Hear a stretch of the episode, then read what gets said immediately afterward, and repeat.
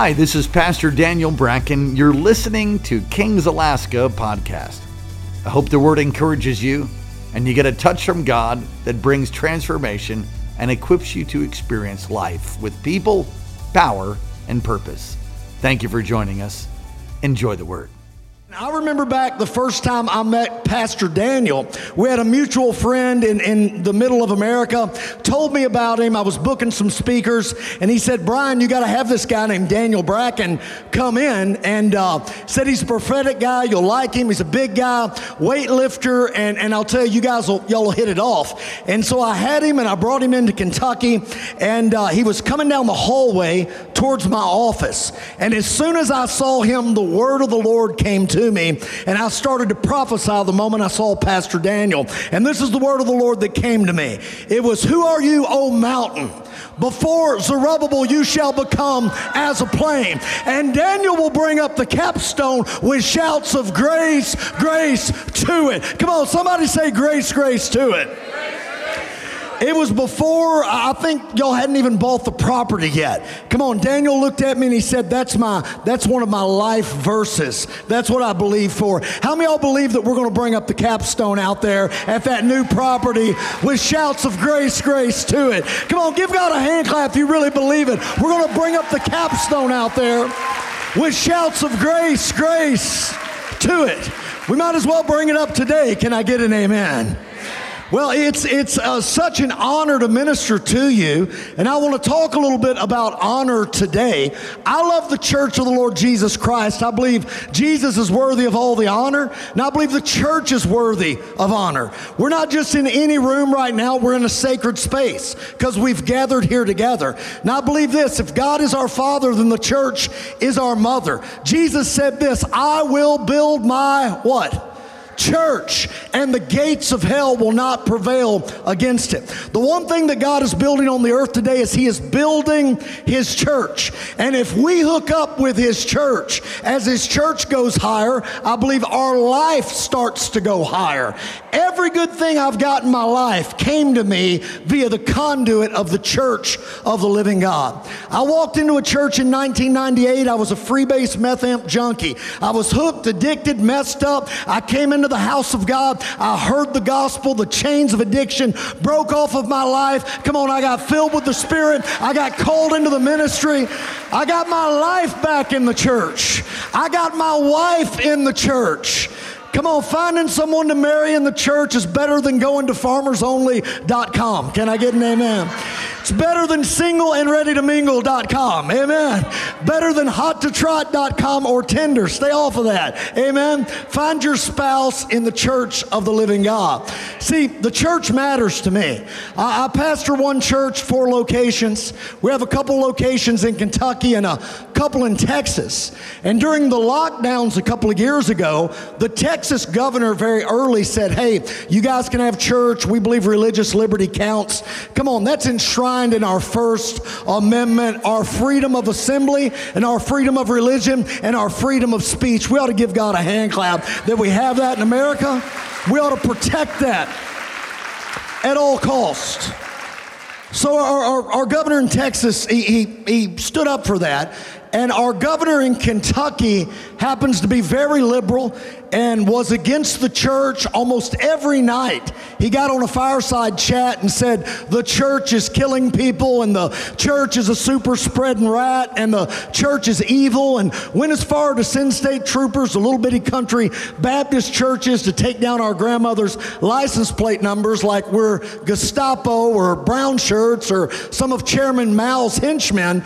And um, in Kentucky, we decided to give eggs to some kids on Easter in the name of the Lord Jesus. Now I got a call from the health department and they said, if you give those eggs away, we're going to close your church down. And whenever I got that call, something busted on the inside of me. I blew a fuse that you cannot find a replacement for. How many of y'all have ever had one of those moments where it's like, I will never be the same again? And I called all of the media. I called the governor's office. I called everybody we could call. I said, I'm going to have a communion service service. I'm passing out elements. I'm touching eyeballs in the name of Jesus. We're going to have church. And if y'all want to arrest me, come and take it. You can come and get some, right? Because we're going to have church. I believe this with all of my heart. Politicians don't tell prophets what to do. I said politicians don't tell prophets what to do, but prophets tell politicians what to do if you read the book. And a godly politician will listen to the prophetic voice and the scripture. That's what we need again in America. So we ran that Sunday, and, and there was an honest reporter. There's like three of them left in the world, right, that aren't, aren't bought out. But one of the three was there, and he wrote a positive article. He said, This guy's not crazy, he just cares about his constitutional rights. That article went out, Fox News picked it up, Newsmax picked it up. I don't know, I did thousands of interviews around the world. We did a back to church Church Sunday where 5,000 churches opened up against governors' unconstitutional mandates. Come on, they opened up the church. We said we'll never close the doors again. Come on, the church is worth standing for. The church is worth fighting for. The church is worth fasting for. The church is worth giving for. It's the church of the Lord Jesus Christ. Turn to your neighbor, tell them you're in a sacred space. Just tell them that. It's why it's so important that we build what we're called to build as KC. Right, right there on the corner of this city. You roll into this town. I'm telling you, that new building, it's a city set upon a hill. And it's a prophetic guidepost for Wasilla. Now, I believe this. I believe the moment we dedicate that building to the glory of God, something's going to happen in the spirit over this city. I believe the environment's going to change. The economy is going to change. Can I get an amen? Something's going to break in the heavenlies. And I'll tell you, it's going to be because of the prayers of the saints. And I know a building is just a building, but whenever we take it over, it becomes a sacred space. Right there, when people drive in, people are sight people. We're faith people. But sight people will see a symbol of the goodness and mercy of God right here coming into this city. And it's going to be because of each and every one of you did your part. Come on. If we all do our part, this thing will be easy. Can I get an amen? I said, if we all do our part, this thing will be easy. Can I get an amen? I said, if we all do our part, this thing will be easy. Can I get an amen? I said, if we all do our part, this thing will be easy. Can I get an amen? See, what I'm talking about is honoring the house of God. We teach our children to honor. In our church, we have this saying, we, we got it from somebody else, uh, but I pretend like I made it up because it's really good now, right? And they're, they're not around, but that is we honor up. We honor those who are uh, over us or, or under, we're under their authority in the Lord, right? We honor up. Never Dr. Marocco shows up, I honor him, right? He's the old boss. I know he's the boss when he walks in the room, right? It's like it's like the, the gospel godfather is here, man. And uh, I honor Doc, I honor up. So then we say we honor down. We honor those whenever you're leading people, you better honor the people you get the opportunity to lead, right? You're, you're here to serve them. So we honor up, we honor down. If you've been given the opportunity to lead people, it's a gift from God. Use it wisely. So we say honor up, honor down. Then we honor all the way around. We honor our peers. Amen? Those that are, that are locked arms with us in life. And if we're people of honor, God blesses that. I believe this if we sow honor, we'll reap favor. Come on, let's say that out loud. If I sow honor, I'll reap favor. Let's say it again. If I sow honor, I'll reap favor. Man, God's blessed me. I, have met the leaders of the largest church churches in the world. I've met some of the largest political leaders in the world, some of the largest business people in the world, and I'm from a 2,000 person defunct coal mining town in western Kentucky. People will say, Brian, how do you have all these connections? I say it's simple. When you honor people, God opens up doors with you. You know, the Bible says that your gift will make room for you set you before great men. Right? We preach that a lot of times like it's your gift of worship or your gift of preaching or your gift of playing an anointed kazoo, right? The anointing comes on you and you can play a kazoo like nobody else. And that kazoo will open up a gift and you'll meet presidents. But in the original language, it's not talking about your giftedness. It's talking about a gift you give. It's a gift of honor, right? Being a person of honor brings favor to your life.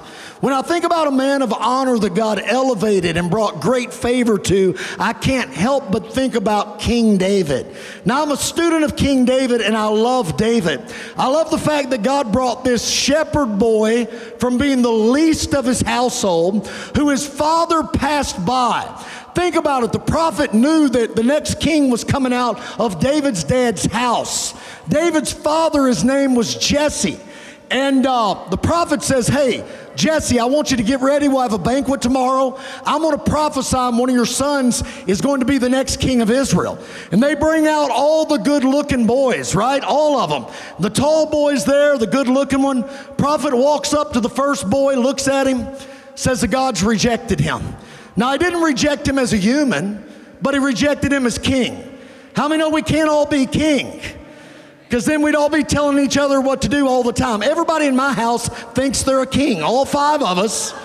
And we fight for the throne. There's a continual battle for the throne in my household. And I'll tell you, I'm going to win in Jesus' name, Briley, right there. I'm going to win. But, but everybody can't be king. So he goes to the next kid, he's not king. Next kid, he's not king.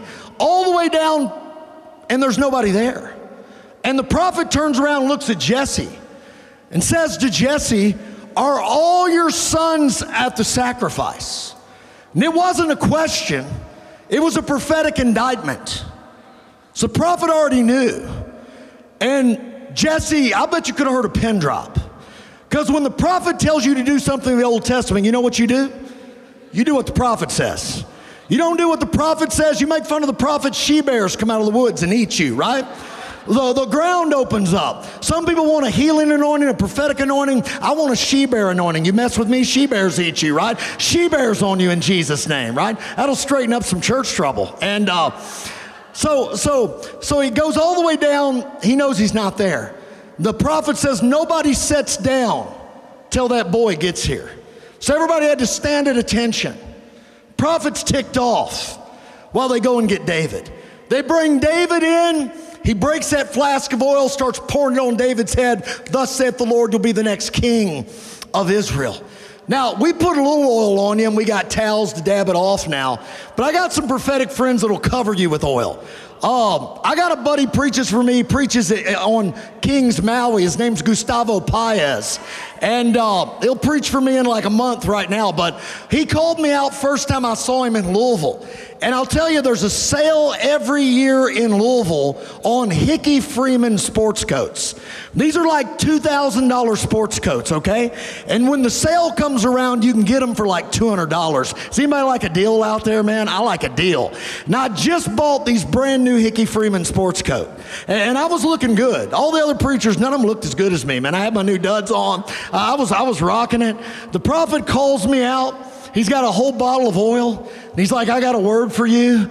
And I'm like, Jesus, I want that word, but please protect my new sports coat. I, I plead the blood over this sports coat. I, I say Psalms 91. I, I say angels hold up this sports coat. Let's say dash their foot against a stone. So the prophet comes to me with the oil, and I bend over to get my head at the right angle where it won't get on my coat, right? So the oil will come off. And he prophesies over me and covers me with oil. And my sports coat didn't get a drop on it. Come on, somebody give God a hand clap for him protecting my Hickey Freeman sports sports coat. Amen. So listen, David gets prophesied over, but I'll tell you, he doesn't become king next day. He's got to sow honor. And as he sow honor, sows honor little by little, bit by bit, he reaps favor. One of the first places I see David getting honor from God is David receives that honor when he learns to worship the Lord and to play music. The Bible says this in 1 Samuel chapter 16, verse 23, talking about Saul and David. So it was whenever the Spirit from God was upon Saul that David would take a harp and play it with his hand. Then Saul would become refreshed and well, and the distressing spirit would depart from him. David became such a worshiper. He had such an anointing. The king Saul became vexed by the devil and acted really bipolar and crazy and would have all these fits and could not find peace. And they said, Find us somebody who can play, really play the harp. David, as a young boy, got his hands on a harp somewhere. I don't know if it was at a pawn shop or if he won in a poker game or I don't know how he got a hold of this, this harp, but he got one. And you know, how many of you had some kids that learned to play some instruments that drove you crazy while they were learning. All those parents ought to get a hand clap for putting up with that. Amen. God bless you, everyone. David learned to play that harp. Think about the worship David gave to God. Think about the Psalms that David wrote. Think about him out there by himself with that harp, watching his father's flock. Think about him writing the most important piece of poetry that's ever been written, the 23rd Psalm. The Lord is my shepherd, I shall not want. He makes me lie down in green pastures, leads me beside still waters. He restores my soul, leads me in paths of righteousness for his name's sake. Yea, though I walk through the valley of the shadow of death, I will fear no evil, for you are with me. Your staff and your rod, they comfort me. You prepare a table before me in the presence of my enemies. You anoint my head with oil. My cup runneth over. Surely goodness and mercy shall follow me all the days of my life, and I will dwell, I will dwell, I will dwell, I will dwell, I will dwell in the house of the Lord forever. Come on, what a piece of anointed poetry written at the hand of David. David had that kind of honor and worship. And as he sowed that kind of honor, I'm telling you, you can't keep God away from a worshiper. I said you can't keep God away from a worshiper. I said you can't keep God away from a worshiper. You can't keep a worshiper away from God. Man, God so honored David, and David so honored God. Whenever David became king, he brought the Ark of the Covenant back into the city of Jerusalem. The Ark of the Covenant's the very throne of God. It had been taken outside of the city. People forgot about it, just left it out there. David went to get it one day because you can't keep the presence of God away from a man who honors God. David goes out there, he gets the ark, he gets it the wrong way the first time, puts it on a cart. It's got a couple of guys driving it with oxen. Those oxen stumble. They reach up, touch the Ark of the Covenant. No man was supposed to touch it. Two guys drop dead. How many know that'll stop your church service whenever a couple guys hit the ground, right? They're dead. David's like, What am I going to do? And he leaves the ark at a guy's house by the name of Obed Edom. The Bible records that the Ark of the Covenant was at Obed Edom's house for three months. And it says, and the Lord blessed everything that Obed had. Can you imagine having the literal Ark of the Covenant in your living room? Right? Some of your buddies have pretty cool conversation pieces. They're like, "Hey, have you seen my new car? Let's go out to my garage. This is a Cuda, and this is this is what you know the Bandit drove, and Smokey and the Bandit." And you could take them back in your living room, and you'd be like, "Well, you may have a Cuda, and you may have Smokey and the Bandit, that TA, but do you have the throne of the living God in your living room? Because I do, right? I got the throne of the living God here."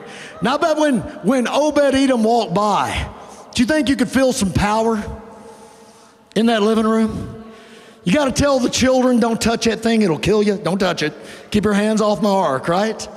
The Bible says that everything he had, that's what the presence of God will do in your life.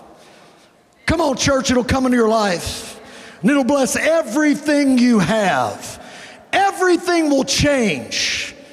I'm telling you, some of you, everything's going to change in the next 18 months because the presence of God is coming to your house in a new way. I'm telling you, your life's going to be so different, your friends won't even recognize you anymore. It changes things. Obed had trouble in his marriage. That ark showed up first day he walked in. He heard a Marvin Gaye album playing, and his, and his, his Let's Get It On was playing right there, right? His marriage gets restored when the presence shows up. And he had some kids that were driving him crazy. His son had grown a mullet, you know, business in the front, party in the back. My son's got a mullet right now. I'm thinking about growing one. You know, Pastor here's from Oklahoma. The mullet never went out in Oklahoma. It's been solid from 1980 till now. You're in style with that thing out there, amen? And uh, his kids got a haircut. Come on, they, they quit getting stoned, started going to youth, got saved, got filled with the Spirit, got on fire for God, started winning their friends to the Lord. Obed's children had revival in their life. I declare we got revival in our teenagers' lives in KC. I declare none of our kids will give another day to the devil. Can I get an amen? I'll tell you, he had a hard time in business, Obed did. Gas was over $5. Inflation was wide open right? Our trade agreements with China were terrible. Obed said, I can't make it like this. You know what God did? God blessed Obed. I'll tell you what, businessmen, businesswomen, everybody under the sound of my voice, our blessing does not only attach to the American economy. We're a part of a different system. We're a part of the kingdom system. Come on, we're not of the world, we're of the word. And this world can fall apart. God can still bless you. Amen? So Obed gets blessed. Finally, David comes because he's a man of honor. And he brings the Ark of the Covenant. He takes it and sets it up in the midst of Jerusalem on the Temple Mount. He had an open tent up there where people would sing praises to God 24 hours a day, seven days a week. In the book of Acts, God said it was his favorite temple that was ever built. No matter where you went in Jerusalem at night, could be midnight, you could be standing in the Kidron Valley you could look up and see the glow off the ark and the people praising God. David sowed honor to God. Because of it, he reaped favor in his life. See, David learned to sow honor. His father did a lot of things wrong, but he taught him a few things right. Now, a lot of scholars believe that David was potentially the illegitimate child of one of Jesse's affairs. And if you look at Jesse's other sons, David's brothers, they hated him. David wrote things like this in the Psalms. He said, I was born in iniquity, and in sin my mother conceived me. David wrote things like this Though my father and mother forsake me, my God will be for me. There was something amiss in David's family. And it, it, David never got that straightened out. David's biggest mess ups were with family. Again and again and again, he messed up with his family. It's the saddest part of David's story. But David did learn some good things from his father. Jesse sent him out when David was a kid. There was a battle going on between the Philistines and the Israelites. And it was happening up north of Jerusalem. I've been up there before. The area sets up like an arena. There are two mountain ridges that run parallel with what looks like a massive field between them. Down in the midst of that field, there's a small brook. It's where David got his five smooth stones to go against Goliath. For 40 days, this giant had come out before Israel and threatened their people. Nine feet tall by the name of Goliath said, Give me a man to fight. If I defeat your man, you serve us. If your man defeats me, we serve you. No guy would go out and fight him. David was sent to bring a gift of honor to the captain of Israel. How many of you think it'd be smart if wars broke out to give a little gift to the guy in charge of the military? Can I get an amen? Pretty smart from Jesse. And he takes wine, he takes cheese, he takes bread down there. And when he gets down there, David sees this fight. And they say, according to war culture, that that giant would come out every day. You know what they did back then? And he would moon and expose himself to, to his enemy. How many know your, your neighbor gets up and calls you some names? That's all right. But after 40 days of you mooning me, there's going to be some gunfights going on on our property. Can I get an amen? David goes down, sees what happens. And he says, Is there not a cause? You know the story. That young man, nothing but a sling and some stones, walks out to a giant. The rest of the world says he's too big to fight. David says he's too big to miss. David took that sling, let go of that stone. They tell me that it could have come off like a 45 caliber pistol. Hits the giant in the head. The giant goes down. David gets his sword off of his side, cuts his head off, picks up that head. I believe he screams out loud, drunk on blood and victory. And the scripture says he carries it back with him to the Jebusite stronghold. You cut the head off of a giant, you got to take that head with you. Can I get an amen? If I got the head of a giant, I'd put it on my rearview mirror like some fuzzy dice or something like that. I'd want the world to see it, right? But on that one day, Jesse sends him to bring a gift. It opens up a doorway for David to be known all over Israel. They start singing songs about David. Saul has killed his thousands, but David, his tens of thousands. Jesse showed him how to sow honor. And David reaps national uh, favor on that day. Come on, if we sow honor, we reap favor. Let's say that out loud. If I sow honor, I reap favor. You know, David made some big mistakes as a king. Made a big mistake with Bathsheba. Made a big mistake once by numbering his military. The kings were told by God, you're not to count the people in your military. The temptation would be to trust your military over trusting your God to take on opposing armies. And David broke the law of God and he numbered his people. Now, in church, we count people. And we count people because people count, right? Jesus left the 99 to find the one. How did he know the one was gone? He counted them. And in church, we want our numbers to be better. If you're pregnant, we count you three times in case you have twins in your belly, right? It gets our numbers just a little bit higher, right? Or, or our triplets, right? We just keep counting you. But, but David messes up. When he messes up, a plague came through Israel because of his sin. People are dropping like flies, they're dying everywhere. David knows he's got to do something. He's got to he's got to sacrifice and repent before God to stop this. And he goes to a, a guy's place by the name of Araunah. Araunah was an opposing king. Both David and Araunah are both billionaires at this point in your life. Araunah comes riding up with his men. David rides up with his men. And they say to David, David, what are you doing here? And he said, I've come to make sacrifice to the Lord at this threshing floor. And he says, I, I want to make sacrifice. Araunah says, Take whatever I have. What's money between you and I?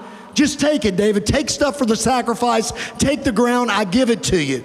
David answers Araunah with this famous statement. He says, No, I'll buy it all from you because I will not give the Lord an offering that costs me nothing. See, David was such a man of honor. He knew to sacrifice to the Lord, it has to cost you something. Come on, a faith gift ought to hurt. Can I get an amen out there? How many of y'all have ever given a gift that made you want to throw up on your way home, right? That's when you've gotten into real faith giving. There's been times I've sold vehicles to give. I've sold properties to give. I've gotten rid of crypto so I could give bigger. You know, Dr. Marocco challenged me a long time ago said, Brian, you know what he'll ask me every time he sees me? He'll ask me how much I'm praying. He'll ask me how much I gave this year. Was it more than last year? And he challenged me to believe God to give a thousand bucks a week. Now, I don't make that kind of money, but I took that challenge. I'm believing God. Three years ago, four years ago, I started that. First year, by the grace of God, we hit it that year and we were able to do that. Doc did it when he was my age. I said, if Doc can do it, I can do it. Right now, we've got four campuses. Doc has 500. I'm going to get the other 496 campuses because if Doc can do it, I can do it. Doc, I'm coming after you in Jesus' name. I tell him every time I see him. Listen, if we're going to give, we better give sacrificially. We got a project that we need to get done together as a team. Can I get an amen? How many y'all want to see the capstone up there with shouts of grace, grace to it? We want to see that. I believe if we get sacrificial, God will do it. See, David sowed honor, he reaped favor. He sacrificed before the Lord, and that plague was stopped. Now, David's biggest moment of honor to God was one night he's hanging out in his house. David's already kind of made it this point in life. He's literally a billionaire. He's living in the city of David, took it away from the Jebusites. He's got a fat house. He's got paneled walls. He's got an 80 inch TV. Got the infinity pull out back. He's got the hot tub. He's sitting in the massage chair. He's smoking Cubans in there. Don't smoke, but if you're going to smoke, smoke Cubans. That's all I got to say. He's eating caviar. He's got the best beef, right? That, that Asian beef that sometimes down in Dallas, there's a steakhouse called Nick and Sam's. And it's got a different name. There's beef down there, doesn't cost $300 a steak, it's 300 bucks an ounce. David's eating the 300 buck an ounce steak. Now, I'm from the cattle industry, and I don't eat it because uh, it's a ripoff, but somebody does. There's a sucker born every day. Can I get an amen, right? David's eating all that. He's living high on the hog. And all of a sudden, a thought comes through the king's house in his head. And he says, Wait a minute. Here I am, living in a paneled house. Here I am getting my grande pinkety drinkety every day, right? Here I am going on my vacations again and again. Here I am with my new car. Here I am with my new ATV. Here I am with my five new guns. Alaska, amen. Here, here I am with my next house, with my next whatever. David said, Here I am in my paneled house, but the Ark of the Covenant's up there in a tent. And he says, This just isn't right. How many know it's not right for the house of God to sit unfinished? It's not right for the presence of God to be in a tent while we're living large. Can I get an amen out there, church folk? How many of y'all want to see the church taken care of? Let's give God a hand clap. We love the church of the Lord Jesus Christ. And so David goes down to the prophet at night. He's all pumped up. He's got an idea. We're going to build the greatest temple that's ever been built. He goes down and he tells the prophet, Prophet, we're going to build the greatest temple that's ever been built. The prophet looks up at him and he gets it wrong the first time. Sometimes prophetic people are wrong. I think the greatest prophets on the earth batted about 90%, I'm telling you. So have grace and mercy on them. Love the gift, but remember it's in a human package. Can I get an amen? And so the prophet tells him, Yeah, we ought to build that. Then David goes back to his house. The prophet's laying there. God rebukes the prophet, says, You just told David the wrong thing. David can't build the house of God because he's got blood on his hands. Now, a lot of people think David couldn't build the house of God because he'd been a, a soldier and a man of war and had shed blood for Israel. But that's not true. We got a lot of people under the sound of my voice. You're servicemen, servicewomen, you were officers. Some of you had to shed blood for the protection of our nation. That's not what they're talking about. Listen, it's an honorable thing for you to do what none of us wanted to do so that we could have peace. We thank you, we applaud you. Come on, we are for you. God is not mad at you. You're an instrument of peace in that, that right. The reason David couldn't build the temple was not because he killed. The reason David couldn't build the temple was because he murdered. There's a difference between killing and murder. He killed on the battlefield for Israel, but he murdered Uriah for his wife Bathsheba. Where it says, Thou shalt not kill in the Ten Commandments, a better translation would be, Thou shalt not murder. Now, I've got church campuses in Uval, Uval, uh, Amarillo, but you know the school shooting that just happened in Uvalde, Texas. Kid goes in, shoots like over 70 kids, 40 some odd died, right? Police are on the scene very quickly. For some reason, law enforcement stayed outside for 45 minutes while there's an active shooter in our schoolhouse. Every one of those men needs to give an account and answer for every one of those kids that was shot after they were on the site. And whoever made that call ought to lose their job and probably their head. Makes no sense whatsoever. So the guy that's shooting in there, that school shooter, he's a murderer. He's murdering those kids. There was a guy who was a Border Patrol officer whose wife and daughter happened to be in there. He's at a barber shop. He finds out about the shooting. He asks the barber, Do you have a piece here? And the guy says, Yeah, I got a piece. He takes his gun. He gets around law enforcement. Law enforcement was turning around parents trying to go in and get their children.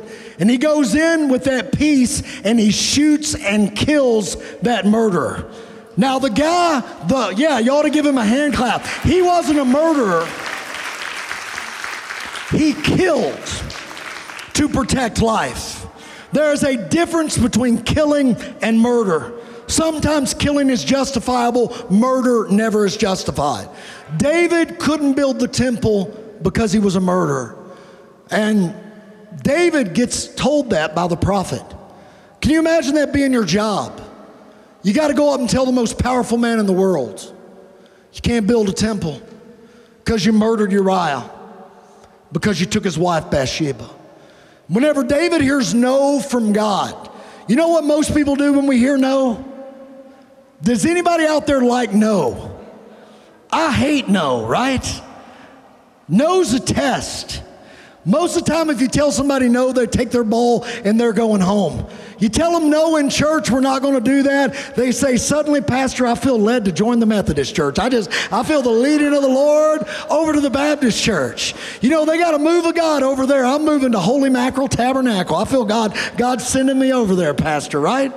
Well, because they were told no. And David's told no. and he takes it. So big of him. He says, Yeah, I messed up. I did something terrible. And David says, Maybe I can't build the temple. Maybe I can't build it because of what I've done. But if I can't build it, maybe, just maybe, I can buy some of it for the glory of God. David says, If I can't build it, I'll buy it. And the rest of David's life, he starts laying up an offering to build the temple of God. And he puts back money and he puts back gold and he puts back silver. And he starts getting it together so the next generation can build the temple of God. I want to show you this in First Chronicles chapter 29. I'm going to close with this, this part of scripture. Verse 1 David calls together all of the choice families of Israel. These are guys that have been fighting with him. They're part of his army. They're his mighty men. They're his cabinet. These guys are all, all made at this point in life. He calls them together. Verse 1, it says this Furthermore, King David said to all the assembly, My son Solomon, whom alone God has chosen, is young and inexperienced. Sometimes you need someone young and inexperienced to do some stuff. Sometimes we get old enough we think we know it all. Can I get an amen? You know, once upon a time, our church was one of the fastest growing churches in America. They put us on a magazine, our face on a magazine because of it. It was one of the worst things that ever happened to me. I thought I was a genius and I was still an idiot, right? I knew something all of a sudden.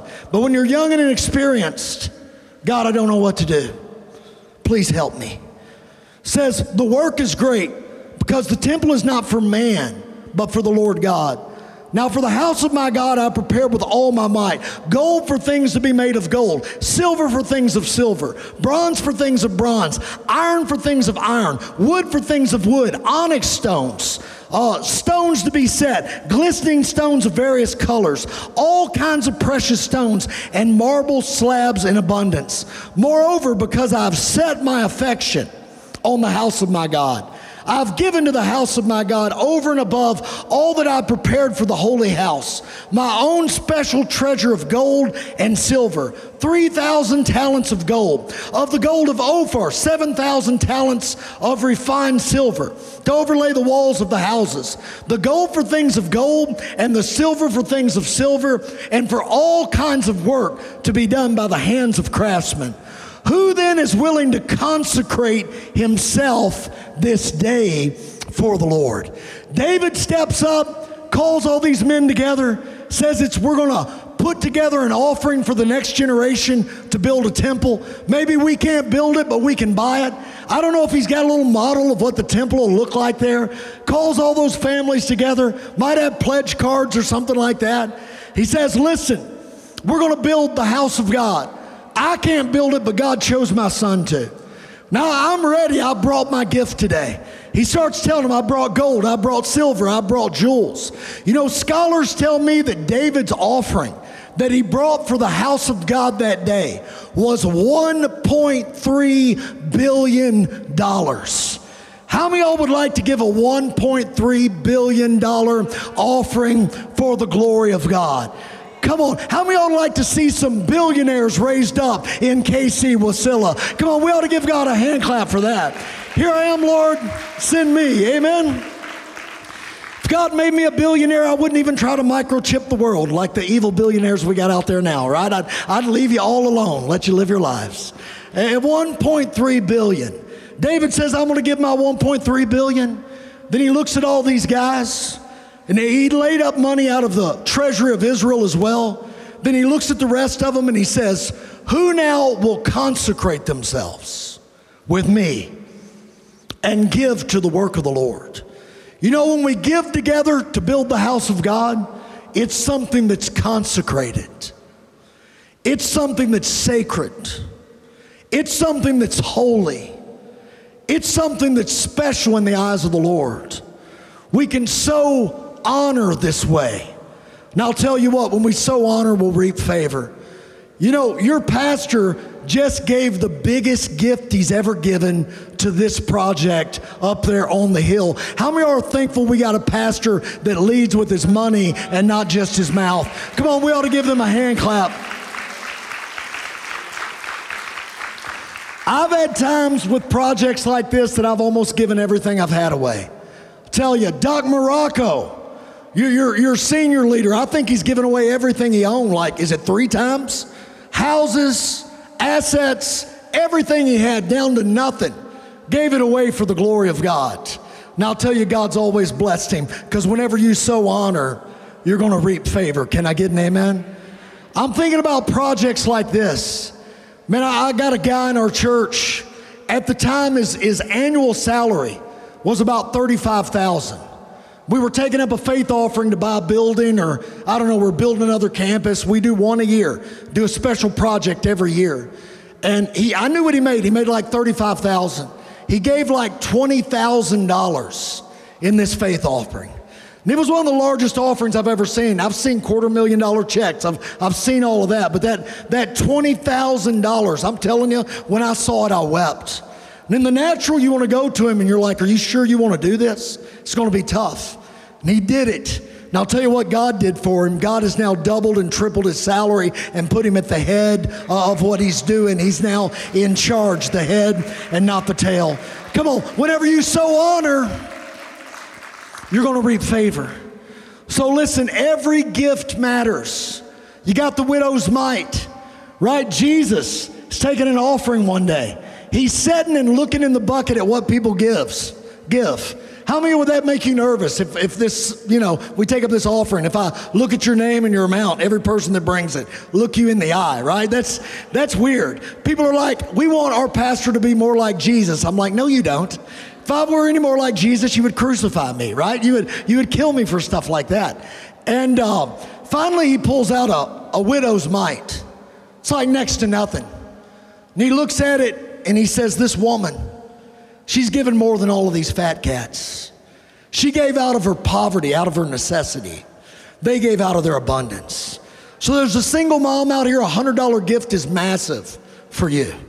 But then there's the guy that's made or the girl that's made. And sometimes I've seen them use the widow's mite to excuse themselves and do less than what they're called to do. I've watched them create what I call a tithe shelter. You heard of tax shelters? I've watched as wealthy men become more wealthy. A lot of times they'll form a business and they'll leave all their profit in their business and they'll live off the business expense accounts and they'll pay themselves a small salary and then they'll tithe off the small salary and leave all the money in the business. And I know you got to leave so much powder in the keg, but I'm telling you, they do it and it becomes a tithe shelter. Why do you think God gave you that business? Did He give you that business to set on it or did He give you that business to be a blessing to the kingdom of God? Amen? Listen, my dad started a little cattle brokerage, small town in Kentucky. Couldn't afford a bookkeeper, so my mother was his bookkeeper. My dad was not born again, my mother was. She went to First Baptist Church in Providence, Kentucky. She started tithing and giving offerings out of dad's business. Dad saw how much money she was given, and he said, You can't give money to that church anymore. You're giving too much money. She looked at my dad and said, Listen, if you want to rob God, I will not be your accomplice.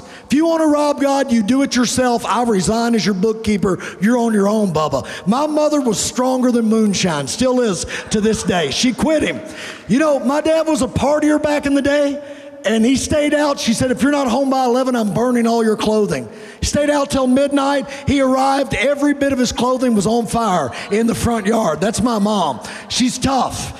When I, when I was a kid, I was a cokehead and crankhead, and uh, kind of connected with some of the biggest Coke dealers in Western Kentucky. My mom went to them when she found out I was buying Coke from them. Told them, if you sell my boy any more cocaine, I'm going to have you whacked. And they believed her. She was his babysitter growing up. She was going to kill him anyway, right? And so I'd go over there to buy Coke after that, and he's like, No way, I'm selling you Coke. Abigail Gibson has the power to have me killed, right? So I had to drive like 100 miles to buy cocaine all throughout the 90s. I, I put all kinds of miles on a car because of my mother. How many are thankful for some mothers that care about their children and will fight for what's theirs? Amen? Nobody like mama. So finally, my dad got tired of keeping his books. Said, Listen, if you'll take it back, give whatever you want to give. And God jumped over him to get to that tithing mother, started increasing that business. That little cattle brokerage became the largest cattle brokerage in the world because there was a tither involved in the midst of it. Come on, God will jump over the wrong people to get to the right people. Can I get an amen? Later, my dad got born again. Listen, when my, my dad passed away, my mom sold out of that business. That business that had been a blessing for so many years was gone in a year. Because if the tither's gone, why would you bless it? So listen, the widow's mite, what you give matters, right? The king, the fat cat, and the, the, the lady that's made it, what you give, give matters. Everybody in the middle, which is most of us, what we give, it matters. And I don't know what a sacrificial gift is, but, but I'll tell you, it's larger than you think it is. I think there's some people that could write some $100,000 checks out there. I think there may be some people that could write something larger. I think there's quite a few people that can write 20 and $10,000 checks. I think there's fives now. Listen, all the money we have next year, 100,000 is probably going to be worth 50,000 in America anyway. You might as well use it now before inflation takes it all, right? Use it for the glory of God. They've been printing as fast as they can. Listen, I'd rather sow honor and reap favor than hold on to paper that might be worth nothing in just a few years. I'd rather trust in an eternal kingdom than one that's falling away. Can I get an amen out there? Here's what I want us to do I want to ask you who will sanctify themselves with us and give to the glory of God. Come on, I believe we can build a church that the next generation and the generation after that they have and they see the work of faith right here in Wasilla, Alaska. The ushers would bring everybody an envelope. We're going to give to God today. Come on, how many are excited about giving something to the King of Kings and the Lord of Lords? We're going to sow some honor and we're going to reap favor. And what I want you to do is, I want you to get a sacrificial gift. We need like 1.4, right under 1.4 million dollars to take occupancy of that building. That'll get us where we need to go in and to be able to have church in that house. And I'll tell you, when you open up that building, uh, it's going to be insane in there, right? I'm, I'm, i may try to get up here for that. That's, that's incredible. I don't, I don't travel much anymore. I'm busy enough at my churches. I, I come to King's campuses because y'all are like family to me. And I got one other friend. I get invited everywhere. I tell them no, but I love you guys. I'll come up here. Got friends that say we can get TD Jakes to come preach for us, but you won't come. I'm like, yeah, well, you're not Kings and you're not his church. And I, I go where my friends are. And uh, I'll tell you, I want everybody to get an envelope and I want you to give a sacrificial gift. I want you to pray first. What would God have me do? You know, if, if, if 300 people gave 5,000, it'd be done. Right?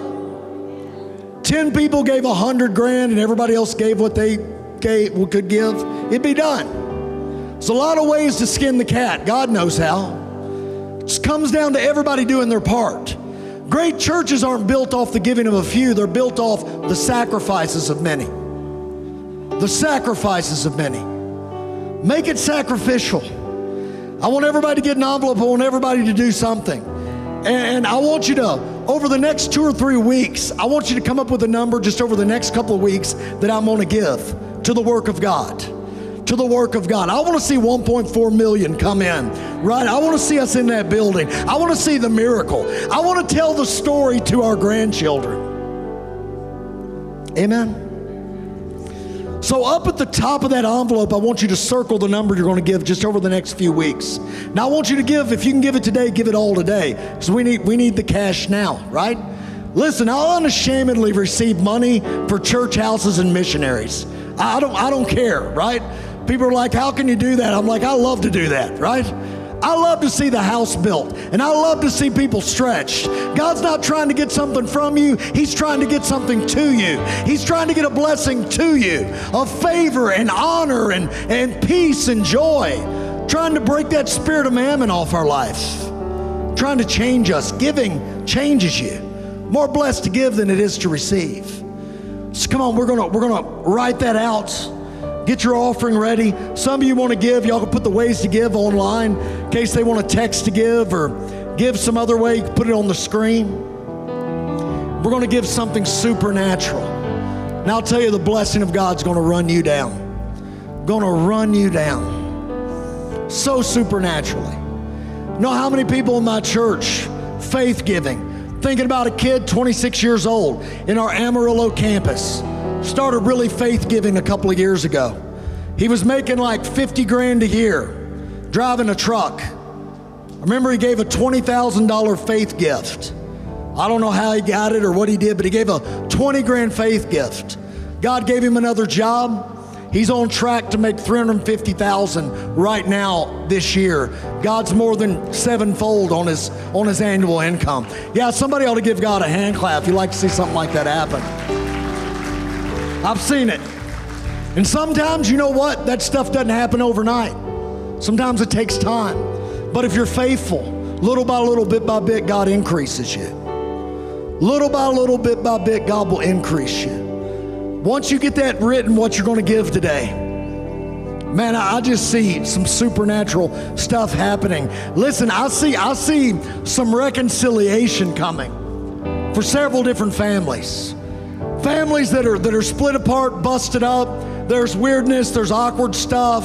You don't talk to this one, this one doesn't talk to this one. I see God mending and fixing some of that. And it's not going to be perfect, but it's going to be possible. God's going to do a lot of that in this, this congregation. I believe that.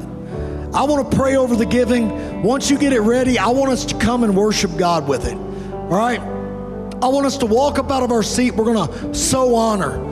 We're going to reap favor. We're going to drop it right here at the altar together as a church. Let me pray and we'll come and bring it. You may want to hold that up to the Lord. Father, I thank you. I thank you for the people under the sound of my voice. Today we declare we sow honor. Now declare we reap favor. Father, we thank you for what you've given us. We bring it back to you. We say it all belongs to Jesus. It all belongs to Jesus. Father, bless these people. I thank you that you stretch our faith in Jesus' mighty name. And the church said, Amen.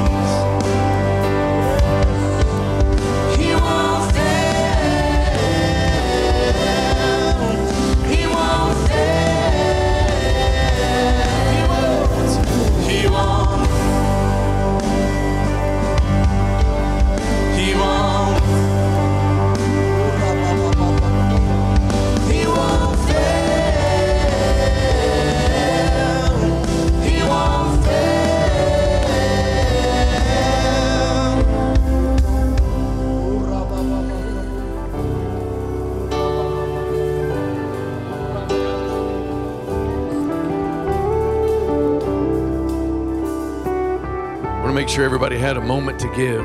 Sometimes it takes me a while to fill things out. Give you just one more moment here. What, what a great word. Thank you, Pastor Brian, for such a tremendous word. Thank you. Wow. Fantastic.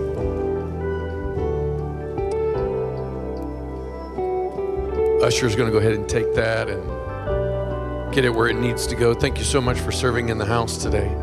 We don't want to close out a time of gathering together to, worship without making sure everyone's had an opportunity to receive Jesus as your Savior, be made right with God, have your sins forgiven, have Jesus come into your life. We're going to do that today.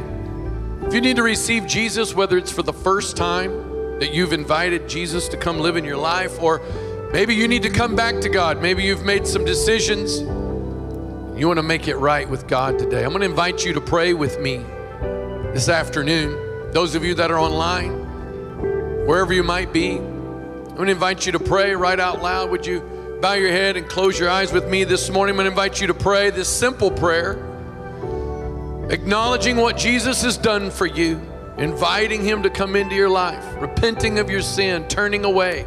Come on, let's pray together. Say it right out loud. Say, Heavenly Father, I receive today what Jesus did for me.